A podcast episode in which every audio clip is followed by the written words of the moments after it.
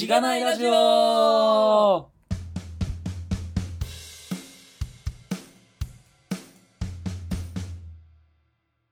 はい、おはようございます。おはようございます。えー、さっき地震がありました。そうですね、びっくりしました。それをこう、スカイプで言い合うっていう、はい。なんかリモート感ありましたね。ちょっと遅れてきたね。ツッキーの方が。え、てか、震源地は東？ということかなすげえ。僕が鈍感すぎて初期微動に気づかなかったかもしれないけど。なるほど。ね初期微動で言いたかっただけ。初期ビデオ継続時間ですね。はいはい。はい。懐かし P い波と S 波が。はい。はい。まあ、はいはい。というところで、はい。はい。読みます。はい。このポッドキャストは SIR の SE から Web 系エンジニアに転職したんだが楽しくて仕方がないラジオ、略してしがないラジオです。題名の通り、SIR から Web 系に転職したパーソナリティのズッキーと、ガミが、近況を話したり、毎回様々なテーマで議論したりする番組です。しがないラジオでは、フィードバックをツイッターで募集しています。ハッシュタグ、シャープしがないラジオ、ひらがなでしがない、カタカナでラジオでツイートしてください。また、しがないラジオウェブページができました。https コロンスラッシュスラッシュしがない .org shiganai.org にアクセスしてみてください。ページ内のフォームからもフィードバックをすることができます。感想、話してほしい話題、改善してほしいことなどつぶやいてもらえると、今後のポッドキャストをより良いものにしていけるので、ぜひたくさんのフィードバックをお待ちしています。お待ちしてます。えー、フィードバックをおさらいますか？はい。さらいましょう。おさらいましょう。えー、一応テーマからさらってますかね？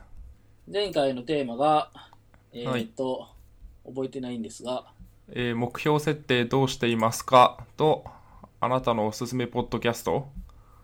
はい。えーっと、あなたのおすすめポッドキャストはなかったかな？うん。そうっすね。多分ない。で、目標についてはちょこちょこ。はい、ちょこちょこいただいてますね。はい。どんなのがありましたかね？読み上げると、組織における個人の目標、世間には360度評価とか、市場価格評価とかありますね。その辺の話はカカカカカックさんが詳しそう。でだ、言いにくい。はい。360評価とか他市場価値評価。うん。ちょっとよくわかんないので、まだ調べれてないんですが、うん。まあ、この辺はいろんな会社がいろいごろ悩んでて、いろいろと、こう、決まった手法というか、もうあるよね、みたいな話ですかね。まあ、360度評価はなんか複数の社員が、こう判断してくれるらしい。すごい。場合によってはと、取引先の担当者に評価してもらうとか、もう場合によっては含まれる。あとえー書いてある、このブログ的な記事には。うん。まあ、評価者を多様にするというのは一つあるのかもしれない。まあ、目標設定とはまた違う評価の話かもしれないけど。ー、まあなんか、例えば、例えば、だけど、あの、カスタマーサポートうん。の人の評価が、目標が、サポートツールの、えーこの回答が良かったですか悪かったですかの、よ、良かったやつが何パーセント以上みたいなはいはい。感じの目標を1個設定して、されてて、うん。い言ってる意味わかる？いや、その、サポートをしている相手からのフィードバックが目標になっているとそうそうそう。メールとかチャットツールとかの終わりに、この対応はどうでしたかみたいなのがデフォルトで出るから、それに対してこう回答してもらうと。はい。で、良かったか悪かったかで、その良かったっていうやつが何パーセント以上だったら、OK みたいな。うん。ありますね、そういうやつは。うん。うまあ、ちそれをも数 CS 値はの人取ってるかもが始めてましたね。うーん、なるほどね。確かに確かに。えーまあ、それも社外の評価って言っちゃ社外の評価なのかなっていう。うん、そうっすね。その他、まあ、いろいろ出てるのは、と、Google の話？うん。Google では目標を自分で決める。評価はその人がいなければ存在しなかった価値、インパクトを生み出したかどうか。まあもう完全に自分で決めるってことですかね？相談してとかじゃなくて。うん目標はね。で、評価は、その人独自の価値。うん。うん。まあ他の人が代わりにやったらその人ができたよねっていう、そっちの人でもいいよねみたいなのは無視して、その人にしか生み出せなかったであろう価値みたいな。だから、それも、それを評価する方も大変だけどね。これは誰にでもできたのか、この人がいたからできたのか、わからんみたいになりそう。うん。確かに。まうん。あれかな？なんか、エクセルの絵の記入は誰でもできるけど、それをこう自動化した人は偉いみたいな。ああまあそういうことなんじゃないですかね。きっと。うん。なるほどなるほど。まあ言うは易し感はあるが、はい。まあきっとこの辺もちゃんとうん。なんか本に、Google の本に書いてあるということらしいので読めば書いてあるのかもしれない。そうですね。あとは？あとは、えー目標設定どうしてますか？会社じゃないけど、個人目標として四半期か半年で今期はこれやるみたいなのを決めている。技術的なことだったり、買った技術書を読むとか、またデブ賞なので家から出て人と話すとかっていう感じ。で、会社としてっていう話では、もう、あ、会社としてっていうのはあるか。あの、目標を決めてくれっていう会社としては、俺今日面談しかしてないわという生産性という観点からは確かにマイナスかだけど、それがワンオン、例えばワンオンワンのような潜在的に潜んでいる不満を汲み取るやつなら時間をとってでもやるべきだと思う。うん。あ、これはあれですね、面、目標面談の話ですね。そうっすね。っていう二つのフィードバックをいただいて、同じ方からいただいてます。なるほど。個人目標、なんか作ってます、うーん。まあそんな仕事上の何かはないですけどね。プライベートでプライベートでは、まあ、なんとなく、まあ、目標、なんか定量的な目標は特にないですね。なんか今年はこれを注力しようみたいな感じで、なんとなく、こう、年ごとに色をつけている感はありますけど、例えば今年はちょっと、なんか技術的なところにフォーカスをしたいとか、まあ、来年は英語について学びたいとか、そういう、どう自分の余った時間を使うのかっていうのの方針みたいなのを決めたりはしてますけどそんなにはいはい。明確に何かとかはないですね、どうですか？ズッキーさんは、いや、僕もあんまない、あの、興味の赴くままに勉強してるみたいな感じなんで、まあ、も、持った方がいいのかなって思ったんですけど、まあ、一個だけあるのは、月 1LT は一応貸してて、3月からずっと続いてるので、月1以上かな。はい。まあでも LT とか、あんま最近はそんなに苦痛じゃなくなった。まあ苦痛じゃなくなったっていうのが一つ、その、えー成果ではあるんやけど、もうちょっとこう、なんていうか、その LT するってだけじゃなくて、なんかそれがちょっと面白いって言ってもらえるとか、なんかそういう、より高い、えー目標を設定したいなって今最近思ってる。でもいいっすねその定量的というか月に1回っていうのはまず置いて達成していくっていうのは分かりやすいっすね今回、個人的にやけど、会社のみんなの前でも、えー月1で社会発表しますみたいな、おっていうのを宣言したので、なんかそう、結構、目標設定について、僕としてこう悩んでますみたいな話を、こう、チームの振り返り、ケプト、あ振り返り会とかでして、そこで、なんか、ちょっと個人的な話もしましょうよみたいなことをちょっと言ったりとかしたりとかして、まあちょっとそれが僕がけあの話し言い始めてみんながこう、いろいろ個人目標を立てていってくれたから、まあ、そこはちょっとなんか変わってきてるかなっていうのが面白いなと思いましたね。ん。なるほど。いい流れを作れた感が。ああ、そう、久保田の自分の目標はこうですみたいなのを全員でシェアしましょうっていう話になったんですよ。開発。うん部内で。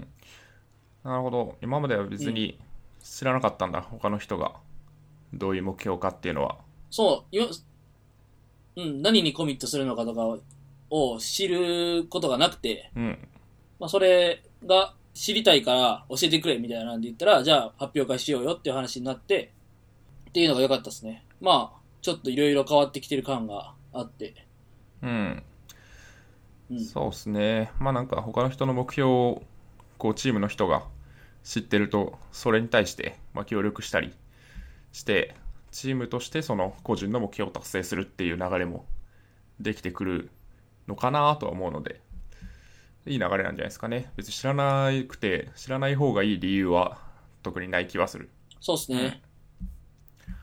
はい。まあ、はい。っていうのが、まあちょっと、まあちょっと目標の話です、ね。そうですね。まあそんなとこかな。で、面談については、どうですかね、うん。面談？あの、ガミさんがはいこの前、あの、ず、この一週間面談しかしてないわ、みたいな話に対する話だと思いますけど、このうフィードんバックは。そうですね。ワンオンワンのような潜在的に潜んでる不満を汲み取るやつならやるべき。それはまあ確かにその通りだと思いますね。なんか単純にこう、ただ給料を決めるための面談とか、評価を決めるための面談とか、あまりなんか生産性とか直接のなんかリスク回避、リスク回避に直結しないような面談だとあんまりこう意味を感じないことがありますが結局一人一対一じゃないと言えないこととかまああると思うんでそれを汲み取っていくための面談っていうのは必要だよねというのはある気はしますね、伊藤直哉さんとかも言ってた気がする。はい。ワンオンワンってやります？プレイド社では。ワンワンはあんまりなくてただまあ半年に1回えっと CEO と前も言ったかもしれないですけど CEO と CTO と3人で話すみたいな、まあ、それはワンワンに近いものとしてはありますねなるほど。どうですか？なんか、はうちは、まあ、その、クォーターに1回 CTO とやるんですけど、どうなんですかね？なんかもっとやった方がいいんじゃないかなみたいな話がちょいちょい出たりとかしてますけれども。いなるほど。まあその潜在的不満を汲み、汲み取る会とか、その人のどういうキャリアを行きたいのみたいなのを、キャリア開発的に、うんその CTO とか、もしくはチチームリーダー。まあ、最近チーム制になり始めたので、まだちゃんと回ってないけど、そのチームリーダーが、みたいなうん。話とか、っていうのは今、まあ、出始めてて、うん。そう。まあ、でもそれって結局、この前の、えー、何だっけ、目標とか、その、評価とかの話であったように、あの、プレイド社は結構性善説というか、うんあの、そうですね。従業員をちゃんと信じて、信じてっていうか、まあ、いい意味で信じて、自分で考えて自分でやるでしょ、うん。みたいな。感じじゃないですか。そうですね。なんかメンバーの想像力を信じるという文化があります。なんか多分、どうなんだろう、うちでそれは、もしかしたら、違うっぽいように考えてる人が多いんじゃないかなって思って、だからワンオンワンした方がいいんじゃないみたいな流れになりつつあるっていうのが、うん、あるかなっていうふうに思いますけどね。うんうんまあ、どっちがいいのかっていうのは、いろいろあると思いますけど。なるほどね。まあ、不満は、こう、上が汲み取ってくれて、それをなんとか、こう、解消する方向に動いてくれるといいな、みたいなところがあるんですかね。うん。うん。はい。まあまあまあ、そういう感じになってます。あの、目標せ、目標面談を終えてね、うちの会社は。うんなるほど。はい。はい。まあ、ちょっと話すとまた長くなっちゃうんで、うん。こんなところにしときますか。そうですね。えーっと、あとは、あれですかね。ウェブからのフィードバックが一件来てますね。はい、はい、フォームのやつですか？あ、そうそう。ウェブ、あの、ページのホームからの話ですね。そうですね。読み上げますか。はい。はいえっと、タクハチさんからのメッセージで、こんにちは。すでに過去回で話していたらスルーしてください。お二人は Web 系に転職する際に、えー数ある、あまたある Web 企業の中でどのような基準で今の会社を選びましたか？また大企業とベンチャー、Web 系に限るとメガベンチャーとベンチャーでのそれぞれのメリット、デメリットはどのように感じていますか？とのことです。まあ、初めてのハッカソンという、前ハッカソン出た時に、えっと、話した方だと思いますが、まあ、この辺の話は、まあ、したっちゃしたかな。えーっと、多分、3つの回えー SP1、で、SP、嘘、2。いや、2、2の A とかでした気がしますね。なるほど。B かな。2の A、いや、わからん。ちょっと、小ノート。小ノートを見ても。うん。わかんないけど、したかも。そうっすね。転職話はそうか。取っといたのか。SP2 まで。そうだっけ？ああ、他にもしまあ、てたかな、ちょこちょこしたんじゃないですかね。最初、我々が何者なのかみたいな話するときに。うん。まとまってはしてなかったかもなと思って、そのどういう基準で選んだかうん。まあそうか。SIR と比較してたのかな、最初の頃は。そもそも。その3つの回で、まあ、なんなんで選んだの？みたいなことを言われたときに、ああ、まあ、2人10分10分ぐらいで喋って確かに気がする言った気がしますね。なので、まあその辺の回を聞いていただけると嬉しいですが、うん。なんか特別今言っておきたいことありますか？なんか大企業とベンチャーっていうか、ままあ、なんかウェブ系に限るとメガベンチャーとベンチャーみたいな、いうふうに書かれてますけど、この辺ってどうですか？なんか思いどうまですすかね。まあメガベンチャーちょっと行ったことないんで、わかんない、わかんないですけど、うん。まあ、大企業とベンチャーで言うと、まあ、いろいろあるんじゃないですかね。まあ、特に、なんだろう、この前も、その、マッツ、マッツの講演会に行った時にも話した気がするんですけど、その後の回。そのベンチャーは、こう本質的にこう余裕がないので生産性を求めざるを得なくて無駄な会議とかそういうものがどんどんこう削っていこうっていう流れになりやすいけど大企業だと生地余裕がある分そういう無駄なものに対してコストを払おうっていうのが正当化されやすいのでその辺は一番こうベンチャーに来てよかったなと思う点ですね最近特にあのー僕はあんまそういうその、入ってからの仕事っていう観点よりも、普通に、いや僕も受けたんですよ。いろいろ、メガベンチャーって呼ばれるところ。まあ名前は伏せますけれども、何社か。スキルミスマッチで落とされたんですよ。うーんまあ大体。そうですねうん、あの、未経験なんで、うんまず。確かにえっ、と、普通に、なんていうかその、まあ、ある程度有名な人も、まあ、ベガベンチャーって言われるとこやったら大体いるじゃないですか。で、まあそういう、まあこういう人になりたいなって、ふわっと思ってたりとかするところに、まあ行ったら、もう落とされましたけどね。うん、確かに、まあ、ある程度有名になってくると、ウェブ系の中でも結構うん。それなりに優秀な人がこう何もしなくまあ何もしなくてもってのは言い過ぎかもしれないけど自然と採用を受けに来る感じになると思うので単純に受ける人の中のレベルが上がって競争も激しくなる感じはしますね。確かに。まあそういう感じでしん、そこはもっとちっちゃい会社のメリットかもしれない。こう受けるという意味においては。そうですね。はい。そんな感じですかね。まあちょっと過去回を全部聞いてくれると嬉しいです。はい、はい。ありがとうございお願いしまます。すフィードバック。ありがとうございます。はいはい。フィードバックはそんな感じ。そうですかね。まあちょこちょこいただいているんですが。はい。拾うのはこんな感じで。あと、あとちょいちょい、そうそう、フィードバックっていう意味では、ちょいちょい、あの、出てくる弟の話。ほう。弟から急にフィードバックが来て、フィードバックっていうかね、サイト使いにくいっていう文句が来て、それは直接直接来たんですか？直接 LINE で、なるほど。家族 LINE で。じゃあちょっと直していただいて。はい。あの、個別ページに行った後、戻ったら、あの、もっと見るが復活してる。なるほど。まあ確かにねっていう、まあ、も、問題がございます。まあ欲を言うとこのはいスクロールとかも維持したい、そうなんですよね。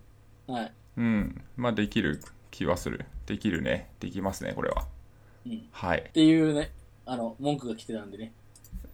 はい、はいちょっと一周立てますまだな、まだ全然できてないっていう。先週やるっつったのに。今週末やりますとか言ってたのが大体終わってないというねいやよくないですねこれはあの、今週、はい、す すいません。お互い様です。はい。はい。そんなで、はい。そのとこです。で、今日は、えっ、と、ガミさん持ち込み。うん。CSS 話っていうのがあるんですけど、はい。その前に、まあ、近況的なところで、まあ、僕が2つぐらい、まあ、イベントに行ってきたので、まあ、ミートアップっていうか、まあ、それをざっくり紹介しようかなと思ってます。お願いします。はい、いいですか？はい。えっ、と、二つ言ってきました。LT ラバーズっていうやつと、 CLEM。前から言ってる CLEM ですね。えっ、と、 Creators Learning English Meetup に行ってきました。で、まあ、LT ラバーズから順番に行くと、えっ、と、これは、LT を愛している人、てか、は喋りたい人が、喋る会みたいな。うん。そんな感じ。なるほど。何話していいか分かんなそえっ、と、基本的にいい話にう。なってたお。いい話、エモいってことですか？そうそう。あ、いい話だなっていううんやつになってました。で、まあ僕もちょっとそういう話をしました。そっか、テーマがあなたがエンジニアであることのコアっていうテーマだったんですかね？ああ、そうですね。一応、今回のテーマは、そう。でも、もう、何でもありでした。この言語が好きなんだ、みたいな話とか、Go が好きなんだ、みたいな話とかあったりとか、 React 良すぎたみたいな話とか、はいはい。あったりとか、あのー、えっ、と、大自然に学ぶインターフェース設計っていう話をしてる人がいたんですけど、あの、技術の話はほとんどなくて、えっ、と、なんか植物の受粉がなんかすごいインターフェースの勉強にいいみたいな。いや、ちょっと僕は理解しきれなかった、僕の頭で理解しきれなかったんですけど、まあそういう面白い話をしてる人もいたり、もうなんか何でもありでしたね。すげえ。だからなんか特定の技術に特化した勉強会じゃないからこそ、普段言いたくても言えない尖った話ができたっていうのがあるのかな。まああと、みんな、まあ LT ラバーズっていう通り、みんな LT がこう好きでやってらっしゃるっていうところで、あの、うまいんですよ、うん話が。うん。それは重要ですね。いや、勉強になるなっていう。なるほどね。はい。まあ、慣れてきたはいいものの、こうな、あの、うまいかどうか、うまくなったかどうかっていうと非常に微妙なところなんで、まあもっとこう、次の目標を立ててね、そこに向けて、こう、面白い LT ができるように、精度を上げていきたいなっていう気にはなりましたけど。なるほどね。いや、面白い LT をする人はどういう特徴があるんですかね。うーん。えっ、と、まずね、ジョークがうまいんですよ、普通に。えまあ、つかみ、つかみのためのジョまあなんかこういうトークなんですけど、ちょいちょい入れてくるそういうのが、うまくて、まあ盛り上がる。うん。あと、言葉選びなのかななんか、どうなんだろう。多分、なんか、ピンポイントの、その、えーと、た、なんか、スライドのタイトルとかがが非常にこう、キャッチーだったら、ツイッターとかで、それだけつぶやくみたいなってあるじゃないですか。タイミングでみんな一斉に。なんかそれって結構盛り上がりを感じますよね。確かに。そういうこう、一個切り取って面白いみたいなジョークなり言葉をすごい散りばめてるってことですかね。あと最近思ったのは、あの、漫画のコマを使ったら、まあ、ある程度受ける 確かに。ドラ、のではドラゴン。ボールとかね、よく使われてますよね。ジョジョとか。確かに。まあ、今回、なんていうか、エンジニアとして大事なことは、宇宙兄弟から学んだっていう、宇宙兄弟の名言を集めた回がありました。あの、LT がありましたけどね。うん。なるほどね。まあ確かにそういう、うん、ままあ、なんかあ、ビ、ジュアルとかがうん。バッとあると、こう盛り上がりやすい。ただコードだけ貼ってると、なんか飽きちゃうというか、目が飽きちゃうみたいなのあると思う。まあ、今回あんまコードもなくたんですけど、まあ、普通に、まあ、たいろいろはた話が多岐にわたって面白かったですというところはい。です。えーっと、で、なんか最後ね、一番最後に、おかわりっていうところで、まあおかわり LT で、痛風、痛風 LT っていうのがあったんですよ。ほ痛風になった話。で、痛風をどうやって予防するか、みたいな話。一、回目とかじゃないらしいんですよ。その人はもう、なんかその界隈では痛風、痛風、えー、なんだっけ、あの、エヴァンジェリスト、痛風エヴァンジェリストって言われてるらしくて。う。なるほどね。痛風を広めたら良くないと思いますけどね。痛風のノウハウを、はい。痛風と戦うノウハウを広めてると。まあその直後に、あの、千葉ちゃんで打ち上げがあったんですよ。渋谷の千葉ちゃんで。はい。ち千葉ちゃん、そうっすね。あれですよね。唐揚げめっちゃ、千葉ちゃん、まあ、後で説明します。はい。あ、そうそうそう。唐揚げが船に乗ってやってくるやつ。あの、僕らがね、前職で研修受けてる時に、あの、海浜幕張だったんですけど、まあそこの海浜幕張の千葉ちゃんはもうその僕らの会社の新人ばっかりが行くみたいな。そうっすね。だいたい毎日17分の1はだいたい飲んでるみたいな、そういうところですよね。金曜日の夜とかに、こう、クラスの飲み会で行くと、他のクラスも何個かいるみたいな。そう。まあ3か、三クラス合同飲み会になるみたいな。そんな感じの店で、まあ、なんて量が多いんですよねそうっ。すね。うん。で、まあそれだけなんですけど、はい。っていう、その千葉ちゃんに行って、唐揚げ、この痛風 LT、痛風エヴァンジェリストの人に、唐揚げって食べて大丈夫なんですか痛風の人って聞聞いたりとかするのが面白かったっていう、それだけなんですけど、それはダメだったんですか？えー、これダメに決まってるでしょっていう話でした。いや、まあ、純粋、はい普通にね。うん。いやー、、はいいっすね。いや、面白かった。いや、なんか、普通にね、えっと、あ、あめっちゃ勉強になったなーっていうよりは、普通に、本当楽しくて、うん。いい人、いい人たちばっかりでした。確かに、まあ、LT ラバーズというタイトルの勉強会に来るような人は、勉強会もきっと好きだし、人と話すのも好きだろうから、そういう人が集まると盛り上がりそうっすね。うん、結構遅くまで飲んで、うん、終電近かったですね。うんまあ、金曜なんで何でもよかったんですけど。確かに。で、もう一個ですね。えっ、と、 CLEM。Creators Learning English Meetupに行ってきました。うん。これ前も話してたやつ。そう、タミさんの回で話してたやつなんですけど、あのーポッドキャスト、ガールズ do IT、ガールズ it のパーソナリティ、かよさうんん、かよこさんが、えー主催されてるミートアップです。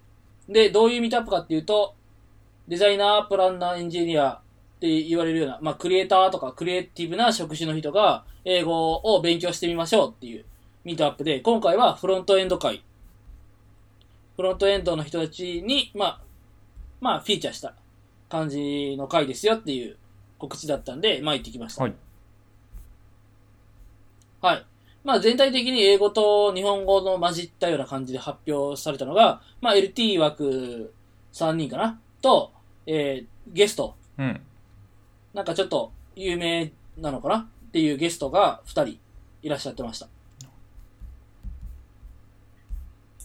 で、えっ、と、LT 枠で、まあ、本来3人だったんですけど、ちょっと1人、えっ、と、体調、体調じゃないな。まあ、ちょっと事情があって、お休みされてて、その LT 枠さん、2人の中の1人がタビさんでしたと。で、もう1人も BJS の人。で、お休みされた人も BJS の人。偏り。まあ、あの、この前も言ってたんで、その、接点があるから、タビさんとかよこさんが。うん。っていうとこだったんでしょうけど、そのタミさんは何を話されてたかっていうと、HTML5.1 について話されてました。英語で。英語と日本語で。うん。まあなんかどういうのが増えましたよ、みたいな話を、まあざーっとまとめて話してくださってました。ピクチャーソースタグとか、うん。なんか week month input type とか、うんあと、メニュー、メニューの自分で作るコンテキストメニューとか、うん。うん、なんかそういうところを、あと oncut、 oncopy、 onpaste イベントとか、うん。うん。うん、なんかその辺をこう、網羅的に話して、まあちょっとデモもして、されてましたね。うん。うん。なるほど。普通にフロントエンド、フロントエンドっていう感じのやつを、まあ、みあの英語で話されてましたう。ん。これ、テーマ的には、この勉強会の英語勉強の tips と、まあ、今回だとこうフロントエンドの話の両方が交互にある感じなんですか？なんかね、あの、英語の tips、もしくはフロントエンドの話を英語で、みたいな。うんまあ、両方してもいいし、はいはいそのフロントエンドの話を英語でしだけするだけでもいいし、うんみたいな。なるほどねどっちかだと英語でやるか英語の学び方を教えるか、どっちかだとうん。最悪日本語で話しつつ、英語でスライド作ってある。でも OK とか。うんあんまその辺の、なんていうか、あの、こだわりは薄,、うちうん薄いので、ほどねそのテーマにこう合致していれば特にそこが厳しくチェックされるとかではないと、うん。あ、あと、あれっすね。あの、完全に言うの忘れてましたけど、あー始まる、その LT とか、その発表が始まる前に、えっ、と、テーブルの数人で、えー自己紹介、英語で自己紹介、30秒ぐらい。で、それをよく、隣の人が、その人の自己紹介、英語の自己紹介を録音してるっていう。ほのが、まあなんか5分ぐらいでやりましたけどね。うなるほど。えそれ録音するのはなんでなんですか？あ、なんか後で聞いてくださいっていう、その自分で聞いて、こう自分の英語を、あの、自分で聞いてくださいっていうですよ。それをこうみんなお互いやり合うってことですか？うん、あの、みんなスマートフォン持ってるよね、っつって。で、その録音機能使ってやってくださいっていうのんを、まあ、強制的にやって。僕も一回聞きましたけども、悲惨なもんですよね。まあそうっすよね突然そう自己紹介英語でとか言われたらそうなる気がするうん。まあもう書いてたんで、やるんだろうなとは思ってたんですが、なかなか難しい。うんで、なんか、で、後でもちょっとは感想のところで話そうと思ってたんですけど、英語喋れる人かっこいいんですよ。で、自己紹介の時も、なんかその、もう常連さんみたいな人が、各テーブルにちょっと歩いていって、入って、話すんですよ。はいはい自己紹介一緒にね入ってね。まあみんなし、こう、まあシャイにならないでおこうよみたいな感じのことを言いつつ、うん入って、みんなどんどん発言しようよみたいな感じで言って。で、その人はめっちゃうまいんですよ。なるほど でもほんま、こう、辛い、辛い気持ちになる ってはいいう、まあ回でしたけど。うーんそうっすねいやまあかっこいいっすよね。英語べ、英語できる人は。かっこいいですけどねななかなかなんすかねいや英語いや特に日本人なのかもしれないですけどこう英語をきれいに話さないといけないみたいな感覚が強いんでなんかそういう超かっこいい人に憧れていやあれぐらいのレベルにならなきゃ喋っちゃダメなんだみたいになるのはちょっと良くないなとは思ってましたけどね常日頃なるほど。まあ、それはそうかもしれない。うんただまあかっこいいっすよねえー、飛び入りゲストというか、ゲスト枠が2人ぐらいいらっしゃってですね、えー、これは何て言えばいいのかな？樋口さんでいいのかな？樋口さんっていう、今、えー、シスコっていうあのネットワークの会社あるじゃないですか。ネットワーク機器の会社。わかりまわかります？大丈夫ですよね？はい。で、シスコの、サンフランシスコのヘッドクォーターで働かれてる方、女性の方なんですけれども、が、えーっと、飛び入りゲストで参加されてました。もう一人、えーっと、Vue.js のコアデベロッパーチームの手島さんっていう方、ご存知？いやあまり存じ上げなかった僕も初めて知ったんですけど、まあ、っていうお二人がゲストトークとして話されてました。で、えっ、と、まあ、一人目から言うと、樋口さんは、まあ、その、新卒で、その、シスコに入って、えー、あの、インターナルトランスファーって言って、中で、行ったのかな？その、US の法人に、こう、もう一回、採用してもらって、そっちに行ったみたいな感じらしいんですけど、はいまあ、なんかどういう話されてたかっていうと、まあ、その、えっ、と、その、樋口さんは日本法人に入っても、全くこう、英語が全然勉強してこなかったらしいんですよ。で、本当に500点もなかったらしい。その新卒の時。で、そのいう感じの人が、いかにこう、US で働けるぐらいまでできるようになったかみたいな、そういう話をされてますね。うんまさにですねこのテーマの特に、ん？特にエンジニアリングにも特化してなかった。その、えー海外で、サンフランシスコで働くエンジニアって強い人ばっかりじゃないですか。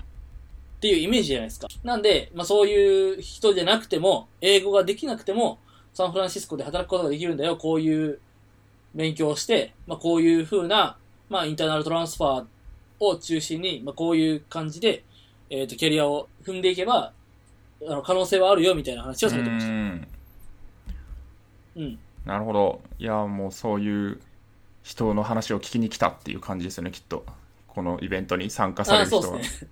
でもあんまり、なんか海外で働きたい人っていますか？で、パッて手挙げた人が少なくて、うん。あ、そうなんだと。その、今回、このし回の趣旨的にはそういう人が多いのかなと思ったんですけど、多分どっちかっていうと、その、なんていうか、海外の友達とし話せるようになりたいとか、そういうのがメインっぽかった。その、見てる限りなるほどね。働きたいというのはちょっとそうなでもそうでもないっていう感じ、まあ、きっと海外カンファレンスに行くとか、海外の何か話してる人の話を聞いて分かるようになるとかそういうのはあるのかもしれないけど、うん、うん。らしいっす。なんか、うん、まあそこは意外でしたね。まあその海外で働くための勉強方法っていうか、まあこういう勉強を私はしましたみたいな話をされてたんですけど、うん。まあ英語できない人はまず文法から学べみたいなうん。やっぱ文法からなんですね。ことを、この方は言われてました。まあうん、結構よく聞くというかまず中学英語の文法を完璧にすれば一旦大丈夫みたいな、うん。っていう話あうんりましたね。話は聞きますまあ、そう。なんか、えっとね、TOEIC600 点ぐらいまでは、こう、なんか英会話教室とか行ったら上がったんですけど、そっからの壁が越えれなくて、で、どうしたかっていうと、英語の文法をちゃんと学んだっていう話でした。なるほどなるほどなんか、具体的にはおっしゃってもらかったけど、理論から学びましたみたいなことをおってますね。うん。まあそうっすね。それはある気がしますね。いや、僕もフィリピンに行った時全然英語喋れないっていう、こう、感覚で行ったんですけど、やっぱり文法の基礎的な部分っていうのは、まあ大学受験でやったことがあって、それが記憶にもまだ残ってたので、割と喋り始めると、こう、成長が早いというか、まあ、他の人よりも、こう、割とトントン話せるようになるっていう感覚はあったので、まあ、英文法大事っすよね。いやもう忘れたから、もう一回勉強しないといけないなっていう。まあ、一回はちゃんとガッと勉強したんで、あと思い出すだけって感じだと思いますけど。なるほど、わかりました。いえいえ。で、まあ、この人がチップスとして何個か紹介してたんですけど、気になったっていうか、一番キャッチーだったやつを一個紹介すると、よく使う話し方を、まあ、よく使う、なんていうか、そういうフレーズを覚えましょうみたいな話があって、例えば、汎用的なフレーズって言ったらいいのかな？っていうのを覚えましょうみたいな話があって、なんか、there is a cat under the table みたいな、その、しえー机の下に猫がいるんだよみたいな、うん。っていう、そういう言い方ができるじゃないですか。えーで、もう一つ、タマ is under the table っていう、その、えっ、と、there is の後は、こう、不特定の名詞しか入れ、置けないよみたいな話があるじゃないですか。文法的に。はい。うん。で、まあ、こういう二つの言い方があって、同じ猫がいるのに、違う文法を使わないといけないみたいな。っていう時に、まあ、I can see a cat under the table みたいな。なんていうか、I can see なんなんちゃらで行く行くと、その、両方を同じ文法で話せうるん。ので、いいみたいなことをおっしゃってて、なるほどね。なるほどねと思いました、普通にう。んそれは。そのそれぞれを、普通に中学で勉強してると、上の二つで覚えるじゃないそうでか。ですすね。で、僕も絵を見せられて、これって何て言いますかって言われたときに、えー、まあ、あの、名前ついてなかったら上を言うし、名前ついてたら下を言っちゃうと思うんですよ。てか、そうだったんで、その、スライドを見せられた時でも。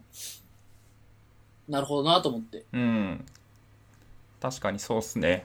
いや、なんだろう、その受験英語とかだと、その違い、この文とこの文はどう違うのかとか、どこが間違ってるのかっていうのを、こう、回答して点数をもらってたけど、実際英語を自分で組み立てて使うってなると、なんか、なるべくこう違くない表現で多様なものを表現できるように、多様な内容を話せるようになるのが一番いいってことですかね。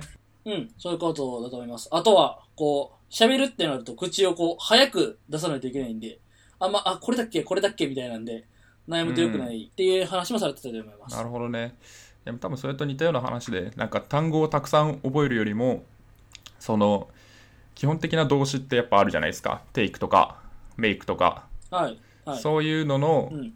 プラス、まあ、前置詞をつけた、まあ、熟語で、いかに多様な意味を出せるのかっていうのを、ちゃんと学んでいった方が、すげえ難しい動詞を覚えていくよりも、話せることが増えるみたいな話はあって、それも似たような感じですよね。そうですね。あの、英辞典をやればいいみたいなことを言われるのもそういうやつですかね。多分。うん、英辞典をやればいいっていうのは、あその英辞典で難しい単語を、まあ、英語を英語ではいはい。説明してるんで、その、難しい単語を覚えるんじゃなくて、その意味を覚えて、その、なんていうか、難しい単語を言えなくてもその意味でこう喋れるようになるからいいみたいな。うんうん、簡単なやつです。簡単な英語で説明されてるやつを覚えたらいいみたいな。なんか、うちの高校は、まずはじめに英英辞典交わされるんですよね。オックスフォードかなんかの。えで、それがなんか、だいたい20点分ぐらい定期テストに出てくるんですよ。その、その期にやった。英単語、難しい英単語を英辞典で書いてあるやつ、かい、か、英辞典、なんか英語を英語で書いてくれみたいな。うん説明しなさいみたいななるほど。いや、それはいいっすね。問題が出ます。うん出たので、うん。なんかそういうのっていいな、みたいな話がありましたね。まあななるべくこううん簡単な方向、簡単に覚えられるとか簡単に表現できるパターンを減らすとかそういう方向に英語自分の英語を持っていくってことですかねうん。なるほどはい。で、えーっと、もう一人、手島さん、その Vue.js のコア開発チーム。まあ、最近はあまりコメントされてないっておっしゃってました。ちょっと前まではかなりされてたようです。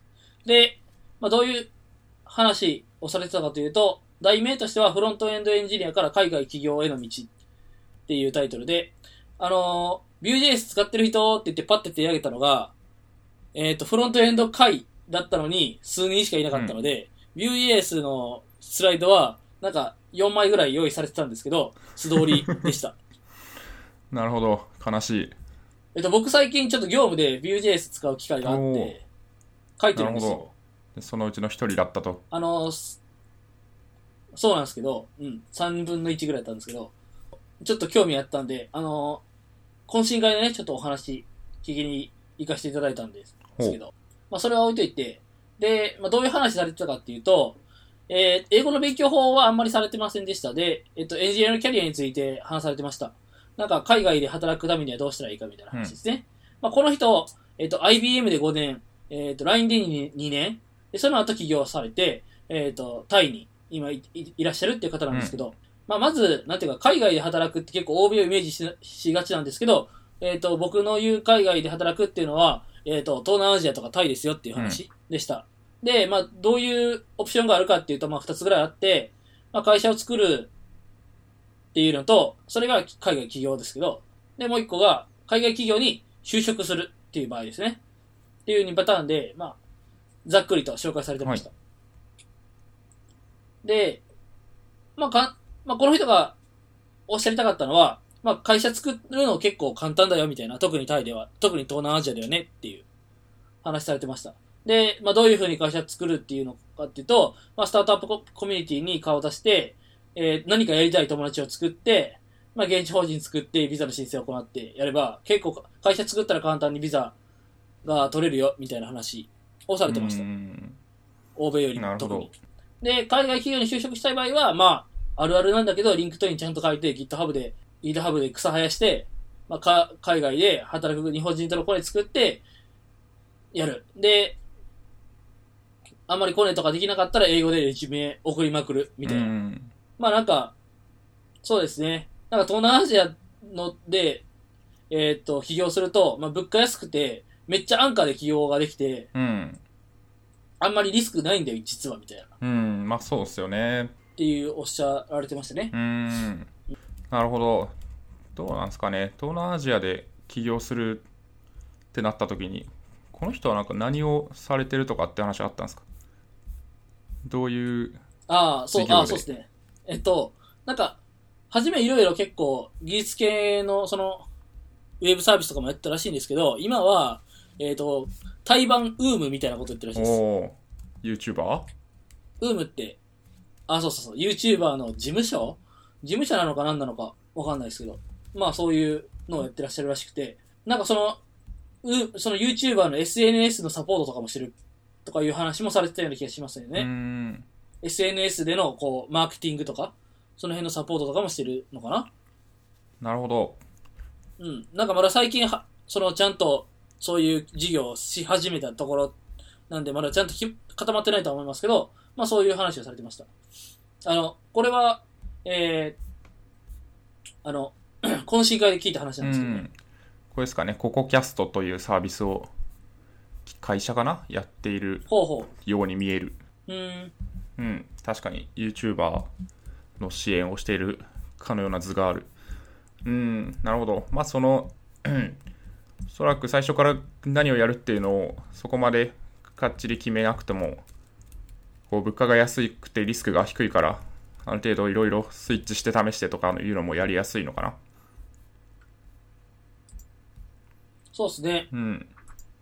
うん。なんか自由にできて、で、その、そういう、海外で働くっていうのが、まあ何がいいかって、その、いう話をされてて、えー日本にいてたら飲み会に行くところを家で勉強に当たれるみたいなことやってますけど 勉強っていうかその技術の習得とかに当てれる。な、それがいいみたいな。なるほどね。そう。それは、友達がいねえから、みたいな。それはどうなんですかね。本質的なのかわかんないですけど、まあある気はする。まあ、退路を、寂しいから勉強するとか言ってます。退路を断つという意味でもいいのかもしれない。うんそうですね。なるほど。はい。あ面白かったです。うん。海外行きたいなっていうお、おなんかふわっ、ふわっとした気持ちは、前、前からああって、まあ、この前、えっと、だいぶ前ですけど、ガミさんは東京に残りたいけど、僕はどこでもいい。なんなら海外でもみたいな話してたと思うんですよ。うん。いや、一回ぐらいその人生で海外で働くっていう経験をするっていうのはいいんじゃないかなっていうのは思ったりしうます。ん。そうですね。まあなんか、こう、海外でも働けるんだっていうのを実感できると、人生の幅というか、経験したことによって選択肢が広がる感はあるので、そこはいいなとは思いますね。確かに。はい。うん。急に日本が大変な国になってしまうかもしれないわけじゃないですか。そうですねそうな。った時に。人口減少からの、そうですね。いつでもこう、国外で働ける環境を作っとく、能力を作っとくっていうのは、そういう意味でのリスクヘッジでもあるのかもしれない。なるほどう。ん。まあ、そうですね。はい単純にかっこいいっすよね。あそうなんですよね。うん 普通にね、その、ミーハーなんで。うんうん。まあ、リビルドとかを聞いてるとはいい。っぱい出てますからね。英語の勉強の仕方は結構人それぞれやなっていう風に感じました。まあ、懇親会とか、まあ、そのゲスト、あの、発表とか聞いててもそうなんですけど、うん。まあ、文法を始めっからっていうさっきおっしゃられた樋口さんとかの話と、まあ、まず喋った方がいいよみたいな。どんどん喋ろうよみたいなことをしてる、まあ、方もいるじゃないですか。まあ、いますね。まあ、もう、とりあえずやれってことなのかなっていう風に捉えました、僕は。そうですね。まあなんか何を求めるのかっていうのでも変わってくるとは思うんですけどね。なんかこう単純に海外の友達と喋りたいとかであれば、まあ、まず喋るっていうのはあると思うんですけど、うん。もっと業務でかっちり使っていくとか、あるいはなんか技術書を英語で読むとか、技術的ななんか、こう、スライドをちゃんときれいにまとめるとかってなった時に、まあ、ガンガン喋ってもそこの知見っていうのはあんまり得られなかったり、頭打ちになったりするので、文法をまずやっておくべきだっていうのが、どっちに行きたいかっていうのはあると思いますけどね。最終的にはまあどっちもやんなきゃいけないんですけど。ああ、まあそういう意味では、えっと、この回は全体的に、えっと、英語の勉強っていうのは、英語を喋れるようになるにはっていうう、喋、れるっていうか、英語で会話ができるようになるっていうのが多分、前提であって、おそらくですけど。まあその、まあ、例えば、かあの、開発者の方、エンジニアの人って、もう基本的には、まあ、英語のドキュメント当たるしかない場合って結構いっぱいあると思うんで、そこで、英語を勉強すると思うんですけど、その、リリーディングとか、うんまあ、ライティングもそうですけど、メール書いたりとか、あの、ちょっと、そういうドキュメント書いたりとか、するときに英語を使うことってよくあると思うんですけど、まあそうじゃなくて、喋るためには、みたいな話でしたね。まあその喋るっていう中でも、いろいろ目的によって、えっ、と、その進め方が違うと思う、いうのがあるんでしょうけど、まあそうですね、その、確かに、どういう目的かによってアプローチが違うっていうのは確かうにそうだよな。ん。まあ、そうですね。そう、僕意外と何の勉強でも、とりあえずやるとこから始めちゃうんでね。うん。まあやりながら勉強法をブラッシュアップしていくというのは全然あるとは思いますけどねああ、うんなるほど。考えすぎてやらないよりはそれもあるあるなんでね。はいはい。まあ、そんなとこです。うんありがとうございますはいちょっと、ガミさんの話が押してるっていう 事実がやばい。そうですねいやまあ全今然、時間見て焦次りまし。回にしたてもいいですけどねまあそんなにあれですけどなんか来週話来週話したいことあったんでしたっけ、来週、ちょっと今僕が読んでる話本の話をしようかなと思ってました。じゃあやっちゃいますか。今回。ちょっと盛りはい盛りだくさんになりますが。はい。ちょっと僕のはい。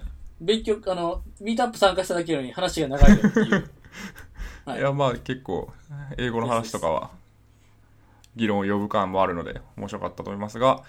えっと、はい。まあ例によって本の紹介というかこの本を読みましたっていう話なんですけどえっと CSS3 開発者ガイドというオライリーの本を読みましてでまあいつもの通りこう自分のメモでえっとエヴァーノートにバーッと本の要約をしながら読んだんですけどえっとうん。まあ、この本的には、えっと、著者がピーター・ガストンさんという人で、まあ、14年間ウェブ、えっと、観光庁とか企業のウェブサイトの構築に従事された方で、まあ、CSS3.info っていう、まあ最近なんか見たら更新されてなかったんですけど、まあ、CSS3 の情報を発信するようなサイトを作ったりとかされた方っぽい本です。まあ、そんなに分厚くない本。まあ、そうでもないか。えー300ページ、300ページぐらい、付録、付録込みで。なので、まあまあ、頑張れば読めるかなぐらいな感じなんですけど、で、まあそもそもなんで CSS の本を読んだかっていうと、まあちょこちょこ CSS とか HTML とか勉強したいっていう話はしてたと思うんですけど、まあなんか、最終的なアウトプットとして、やっぱりフロントエンドを開発をしてると、HTML と CSS と JS になると思うんで、で、まあ JS はなんとなく分かってきて、まあ HTML もなんか雰囲気で分かった気になったんですけど、CSS はマジで分かんなかったんで、まあちょっと勉強して、分かった気になりたいなっていうのがあって読んでました。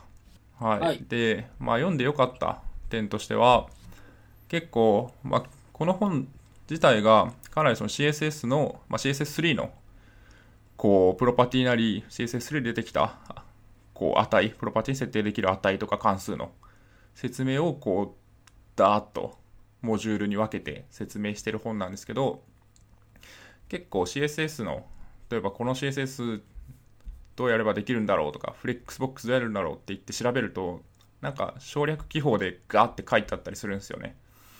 ただそれが省略前のプロパティをすごい網羅的に解説してたんでそういう意味ではかなり勉強になった網羅的な知識がついたかなとは思いますね。まあ、例えばうん。こうフレックスボックス書くときにフレックス1とか書くじゃないですか。まあわからんあんま書かないかもしれないですけどあはいはいわかりました1とか書くと思うんですけど、フレックスっていうプロパティは flex-grow と flex-shrink と flex-basis っていう3つのプロパティの短縮記法だったりするんですねなんでえこうフレックー。スだけはい。なんかあやって分かった気になってても中身はこういろいろあるんやでみたいなのがここの本を読むと分かるっていうのでそのなんか感覚がつかめたのは良かったかなとすごい思いましたね。なるほど。はいただまあこの本だけだとやっぱりまあ CSS3 で新しく出てきたプロパティの解説が主なので、まあ、CSS2.1 の話は特にそんなには出てこなくてそれはちょっとなそもそもなんかボックスとはみたいなそういう話は出てこないというのでまあなんか入門書ではないかなっていう感じは1個したのとえっとあんま実践的な本ではなくてやっぱプロパティごとに解説していくって感じなのでなんかこういうレイアウトを実現するにはこうするこうすればできるよみたいなそういう話はそんなに出てきてないっていうのがありますねなんでもう完全にこう勉強の本みたいな感じだっていうのはまあそうだよねって感じですね CSS ちょっとできた気になりました？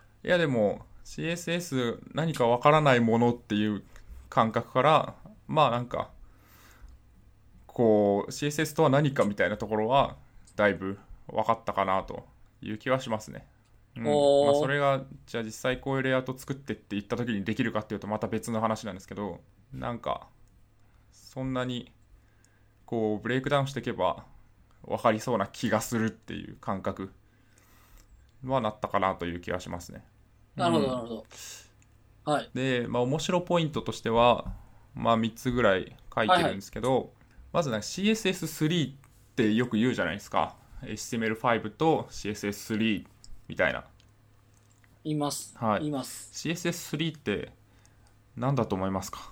はいあのー、え、HTML5 とかのやつじゃないですか？おんななんか同じタイミングで出された、なんていうか、仕様みたいな。うんまあイメージ的にはそうなんですけどなんか CSS3 ってこうバーンってまとめて出されたかっていうとそんなことはないっていう話がまあ書いてあってはい。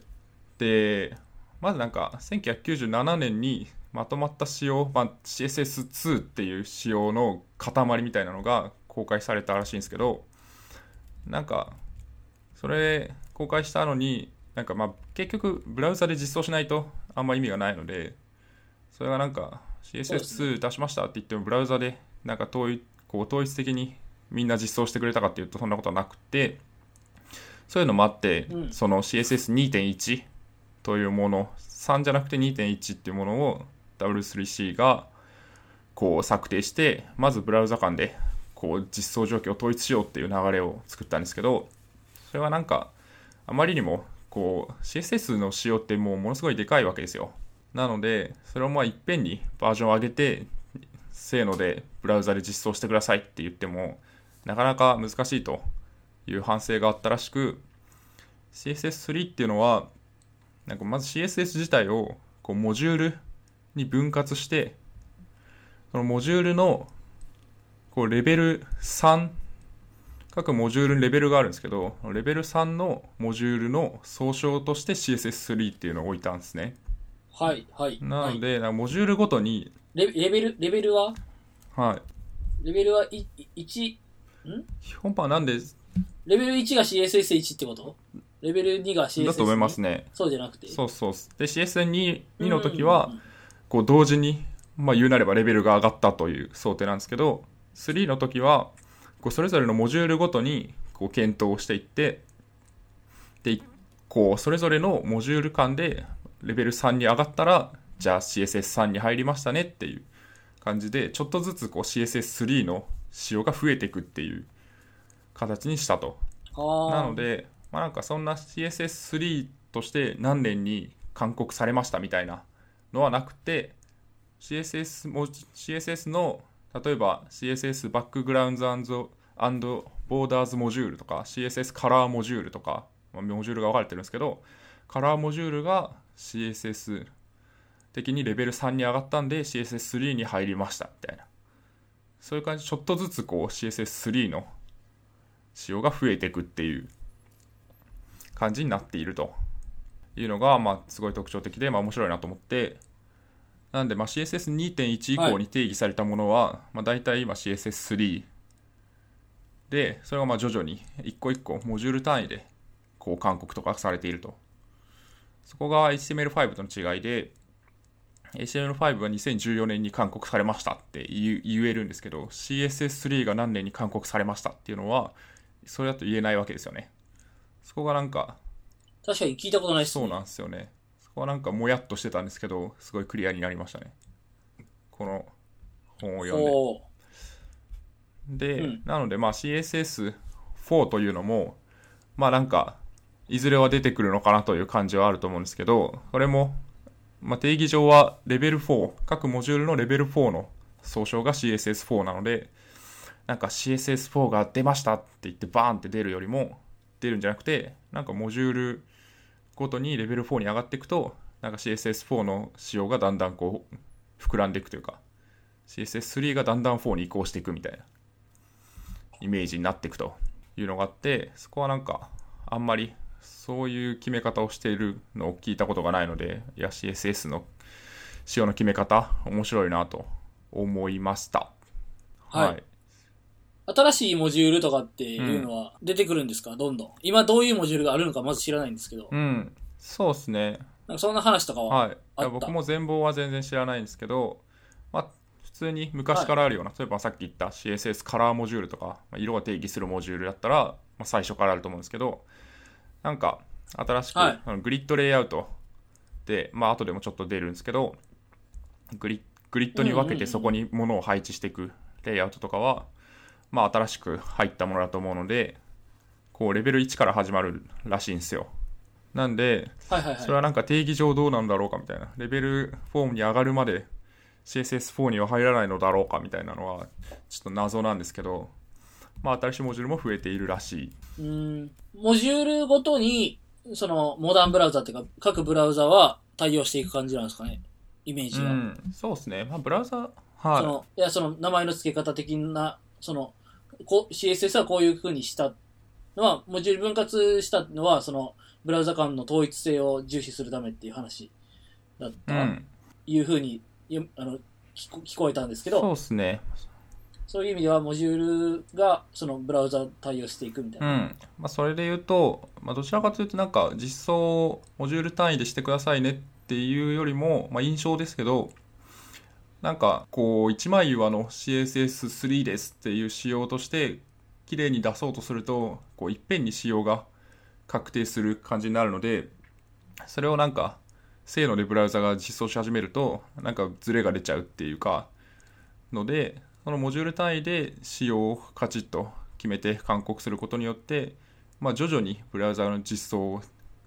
このモジュールは決まったんでじゃあブラウザ側もその決まった仕様に基づいてまずこのモジュールを実装していきましょうみたいなのは、まあ、できるようにしたっていうのはあると思うんですが、ああ、そうですね。はい。まあ、ブラウザベンダー的にはそんなにそのどの順番でどの CSS を実装しなければいけないみたいなのが、まあ、強制的に決まってるわけではないので、まあ、ブラウザ側は特に、まあ、先にこっちこのちょっと実験的なモジュールを実装しておきたいとか言ったら先にそれを実装しちゃうとかもありだと思うんでまあなんか単純に仕様が出るのをなんかインクリメンタルに出せるようにしたっていう印象ですね W3C 側がはい。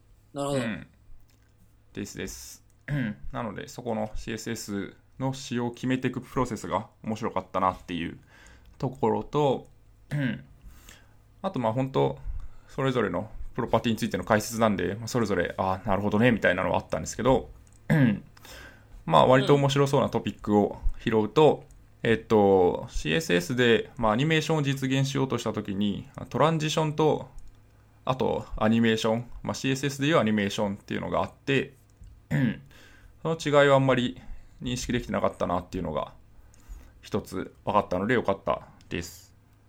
で、トランジションっていうのはあるプロパティの値を徐々に変化させることによってアニメーションを実現するっていうこれはまあ割とこう前に作詞のアプリ作りましたって言ったと思うんですけどそこでもまあ React Native なんですけど似たようなことをした気がしますね。 opacity を徐々に変化させてその時にどれぐらいの時間かけて変化させるかみたいなのを指定したと思うんですけどうん。あの、 React の Native では、 interpolation って言われるんですね。そうですね確か。そうもう、ちょっと記憶の彼方なんで聞いたことあんなぐらいだったんですけど今 書いてたよ。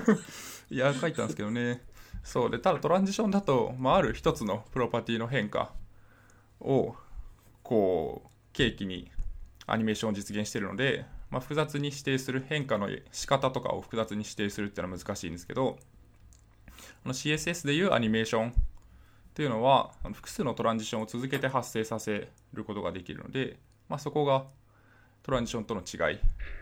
まあ、すごい一般的な意味のアニメーションと CSS のアニメーションでちょっと同じアニメーションなんで分かりにくいと思うんですけど。で複数のトランジションを束ねて名前を付けたりとかあのアニメーション全体に対してこう遅延させたり繰り返しの設定をしたりとかができるっていうのがあってそこのなんか違いがあんまり明確じゃなかったなっていうのが分かってよかったし結構 CSS だけでできるアニメーションの幅っていうのが、まあ、こんなに広いんだなっていうのを感じたのでこれはなんかきっと JS で頑張っちゃおうとするような部分もある程度 CSS で書ける部分が大きいんじゃないかなっていう気はちょっとしましたね。なんかこの CSS のアニメーションの話で言うと、 React、うち React 使ってるって言ってたじゃないですか。うん。で、その、一緒に開発してる、えー UI エンジニア、UI っていうか、フロントエンドの、まあ本当今まで jQuery とかで、いろいろそういうアニメーションとかを実装してましたみたいな方が、その、 React なんで jQuery 使わないでくださいって僕がこう、えっ、と、かたくなに言うから、CSS でアニメーションをやる、やれるように勉強したみたいな ことをおっしゃってて、おーって、あ、こんなこと CSS だけでいけるんですね、みたいな。感じになってましなた。るほどね。まあ、それも CSS の、まあ CSS3 のこう発展がなせる技なのかもしれないですね。やっぱりもううんそうか、jQuery でアニメーションを実現するっていうのは、割と一般的にあった話なんですかね。あんまりちょっと分かってないですけど。多分そうだと思います。うんなるほど。うん。そうですね。すごいできる範囲が広いかなっていうのは感じましたね。まあ増えてきたのかなっていうのは感じますね。あとまあ結構 CSS をなんかちょろっと書きますって、例えばウェブサイトを我々が作ってちょろっと書きますっていう時も、なんかページ全体のレイアウトをどう実現するかみたいなところはすごく必ず直面する問題じゃないですか。はいなんかこう2カラムにするのか3カラムにするのかとかヘッダーとフッターをつけてどうするのかみたいな話があってで、まあ、その辺について、まあ、僕のこう今までのこう観測範囲というか認識だと、まあ、とりあえずフレックスボックスというのがこう CSS3 で熱くなってきたらしくてなんか float とかで左に寄せたりするのはもう時代遅れでみたいな。フレックボックス使っとけばいいっしょみたいな感じの感覚だったんですけど僕もそうでした。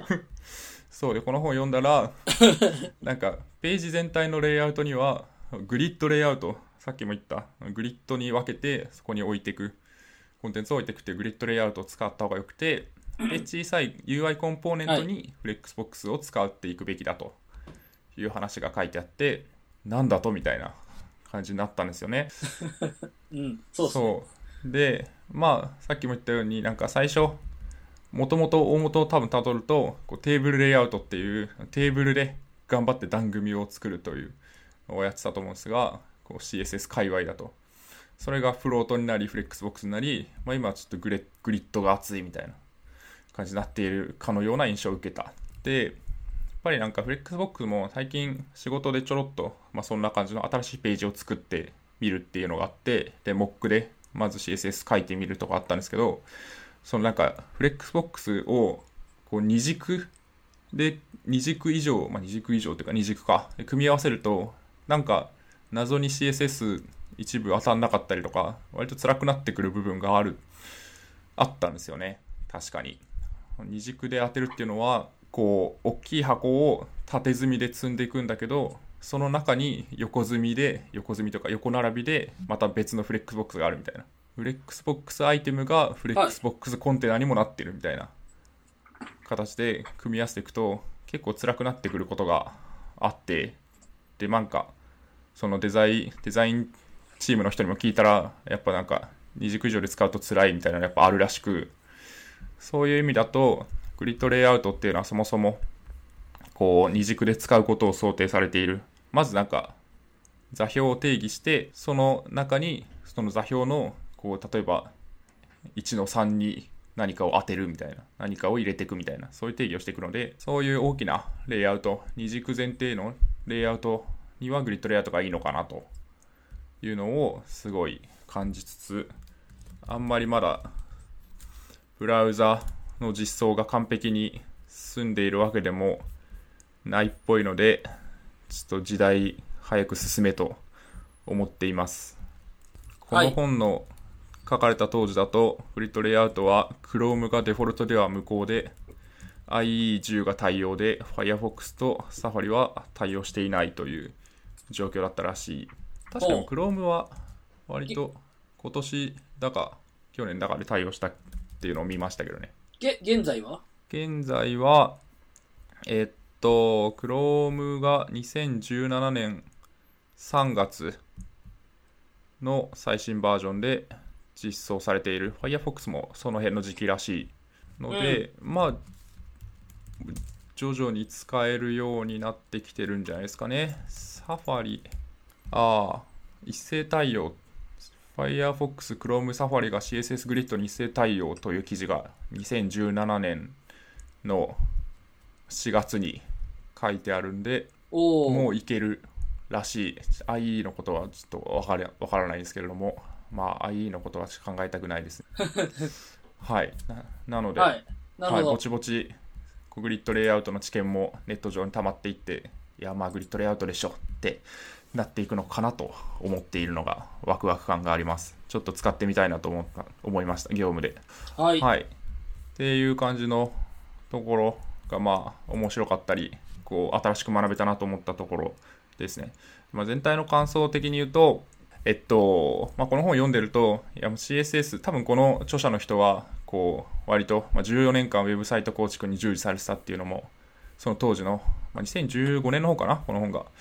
なので、あるんで、結構 CSS の仕様が、まさに全然なかった時代から、ちゃんと CSS3 が固まってきたっていうのを見ている人だと思うんですけど、なんか、CSS2.1 だったらこれしかできなかったのに、3だとこんな新しい機能ができて、こんなに素晴らしいことができるんですよ、みたいなのが、随所にこう感動している感じが伝わってきて、本を読むと。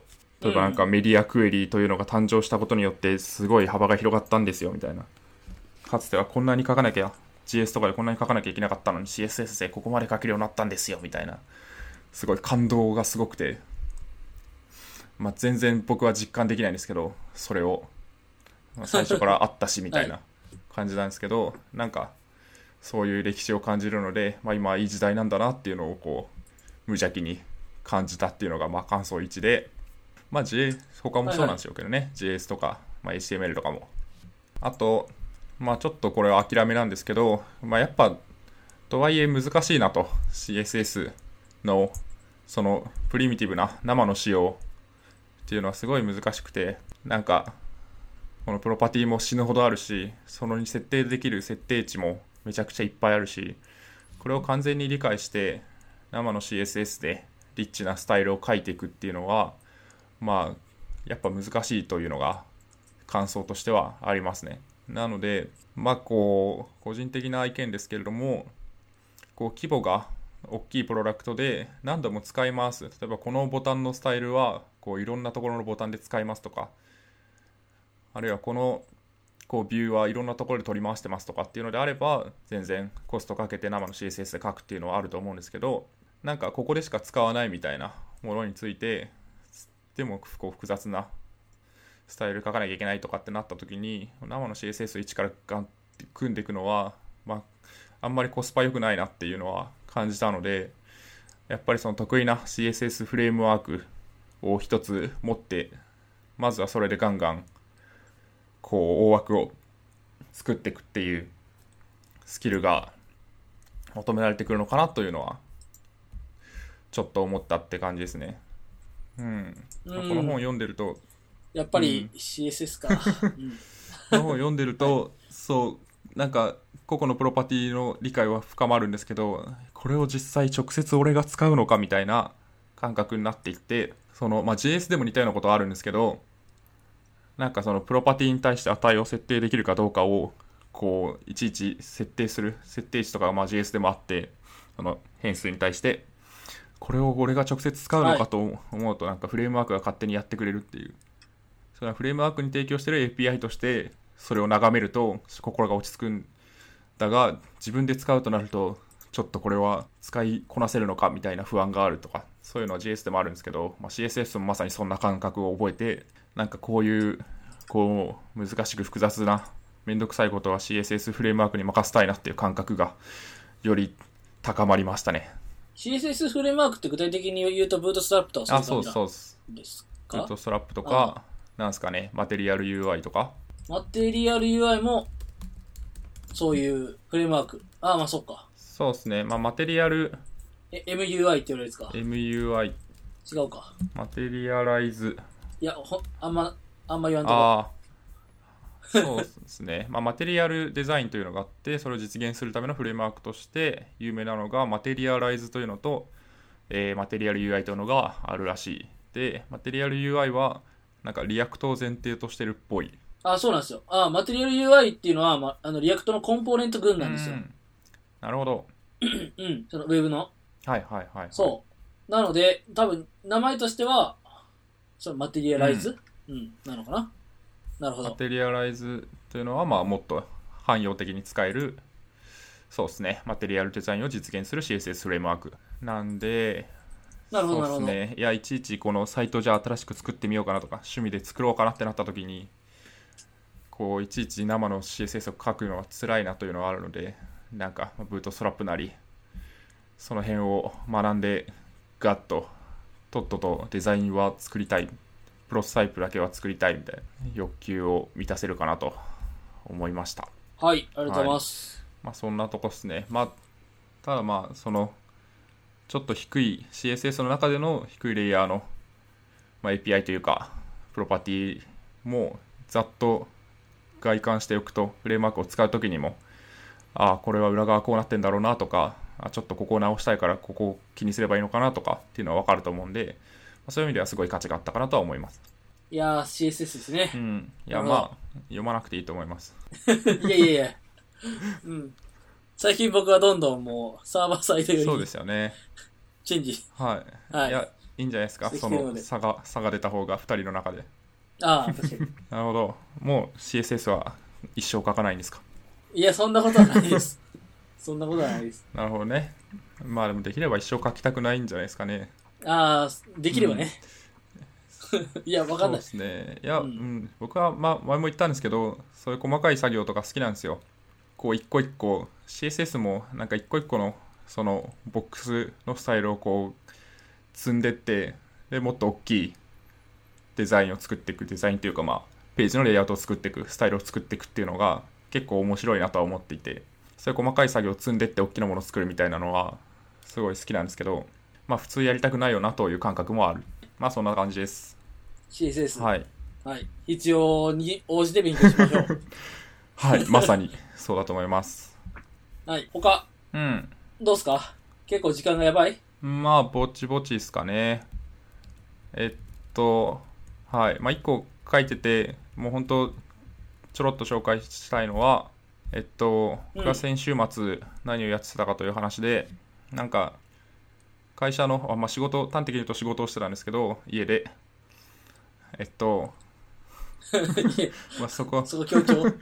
それはまずおかしいだろうって感じなんですけど、まあ、会社の人事の人になんかあ僕採用の仕事もちょっとしててでなんかトレロで採用のフローを管理してるんですよねこの人は今どの状況で面接1回目でとか内定のステータスでとかっていうのを、まあ、1人1カードで管理してるんですけどなんかはい。なんかとはいえそのどういう流入経路から来た人がどのぐらい面接あ書類選考で落ちててとかどれぐらい承諾につながっててみたいなのをこう指標化したいからちょっと自動化してくれねみたいなことを人事の人に言われてでなんかまあいつか時間がある時やればいいかなと思ってたら金曜日にいやちょっとなんかいや早く見たいなとか言われたんでちょっとじゃあやるかっつって土日にやってたんですけどえっと前も言言いましたがねザピアーっていうサービスがあってあ多分ここで言ってなです。かねザピアっていうサービスがあるんですけどなんかどんぐらい有名なのかちょっとよくわかんないんですけどどうっすか？聞きます？あんま聞かないですえっ、と、ガミさんの口以外から聞いたことはない。なるほどね僕があれかもし、だあれかもしれないですけど。うんまあ、多分なんか似たようなこうサービスはまああると思うんですが、まあ、なんかどっかのインプットどっかのサービスをインプットにしてどっかのサービスにアウトプットするみたいな間をつなぐためのこうなんというかフローを作れるようなサービスになっていて多分あんま使ったことないんですけど IFTTT っていうなんかうん。はい。それのはは、聞いたことがちょっと使ったこともあるし、そうなんですね。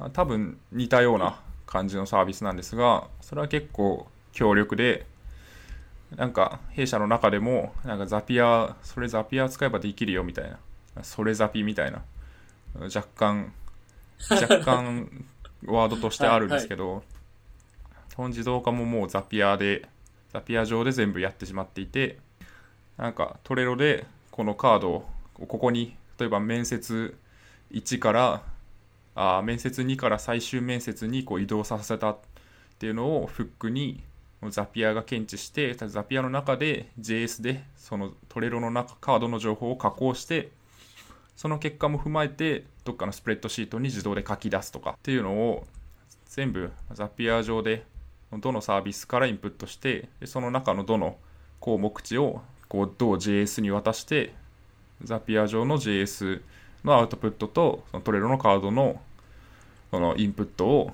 こうスプレッドシートにどうどのカラムに何を足すのかみたいなのを全部ザピア上で定義できるんでいやザピアマジすごいんすよっていうのをちょっと伝えたかった。ですおー、なんか面白い。え、どういう風にやってるんですか？その、例えば、えっ、と、一次面接から最終面接に行きましたっていうと、スプレッドシートではどうなるんですか？えっと、スプレッドシートに、まあ、そのマスター、応募者マスターみたいなのをシートでこう作ってて、そこにまあ1人1レコードで足されていくんですよね、まず。その中には、えっと、面接、書類選考したかしないかと、書類選考いつしたかっていう、まあフラグとデートが、それぞれのフェーズであるんですよ。面接1のフラグとデート、面接2のフラグとデートみたいな、内定のフラグとデートみたいなのがあって、で、それを、例えばトレロの、こう、リストを、例えば面接1リストにカードを追加すると、自動で、その、その人のレコードを検索して、面接1フラグを1にして、面接1デートをその移動した時間で更新するというのを各フェーズでやっていく。で、まはあ、最終的にその、まあ NG か辞退か、えっと内定承諾かにクローズされると思うんですけどそこまでいくと、まあ、そのどのフローをたどったかっていうのがそのフラグを見ていけば後から終えるのでそのマスターを参照してこの指標を集計するこう別のシートを作ってあ、うん。マスターが勝手に増えると勝手にその指標の計算も勝手に走るっていう感じのをガーッと組んだというのがあってまあ社内 SE かよって感じなんですけどいやいや、ありますよね、そういう社内ツール作るみたいなうの。んありますねうん、いいっすね。UI とか作らずに、それができるのはいいっすね。うんどうなんですかねその自動化まあ、そういうスプレッドシート様々。はい、いやスプレッドシート様々感めっちゃあるんですけど、うんそれなんか業務自動化とかってどうやってるんですか？うん、いやまあ、スプレッドシートを使ったりとかしますよ、普通うに。ん。うん。なんかインテグレーションとか。あと、でも、あんま僕、ううん、ん、関わってない。そこまで関わってないっすかね。うん。あの、うん、社内ツールって言っても、そのうちのサービスに関わるものは作るけど、はいはい。あんまその、そういう、なんていうの？えっ、と、社内システム的なものはあんま変わってないかもしれないですね。完全にそのサービスと独立したものとしては特に関わってないってことですかね。そう。あの、そういうのは、なんか、大体どのチームもジラ使ってるんですけど、うん。ああの、タスク管理とかで言うと、はい。就労管理はチームスプリットか。うーん。なるほどね。え Jira でなんかしたらうん。どっかでなんかするとかないんですか？あ、なんか、いや、そんなにないっす。あの、 Slack によを呼ばれるみたいなのとかはありますけど、うん。その程度。なるほど。うん。そうっすね。いや Slack 通知とかも確かに。ねでも Zapier でうちもやってる部分はすごいありますね。いや、でもまあ、社内 SE みたいな話ありましたけど、うん。でも、なんか、そういう、ちょっとした技術で、めっちゃ楽になるんならめっちゃいいっすよねうん、い。やそれは本当にそうでやっぱエンジニアリソースをちょっとそういう業務の効率化とか自動化にも割いていった方がいいよねっていう話は社内的にはありますねそれなんかなるべく早くやってあげた方が、こうその今後やるべき期間分こう業務が効率化されると思うのでそうですね。そういうのはまあやってすごいそう感謝もされるしまあ分かりやすく役に立った感が出るので、まあ、たまにやるといいかなっていうのはあります、ちょっと僕も目を向けてみようかなと思います。いや、そう、そんなに難しい話でもなさそうだし、うんただ、多分、エンジニア職じゃない人からは、おお、すごいってなるんでしょそううね。ですね。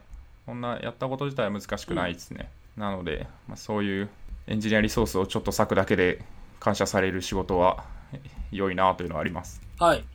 はい、そんなとこです。はい、まあ時間も時間なのでこの、最後の話は長そうです最後のか話はまあいいです。いや、会社で人狼をやって楽しかったっていう話です。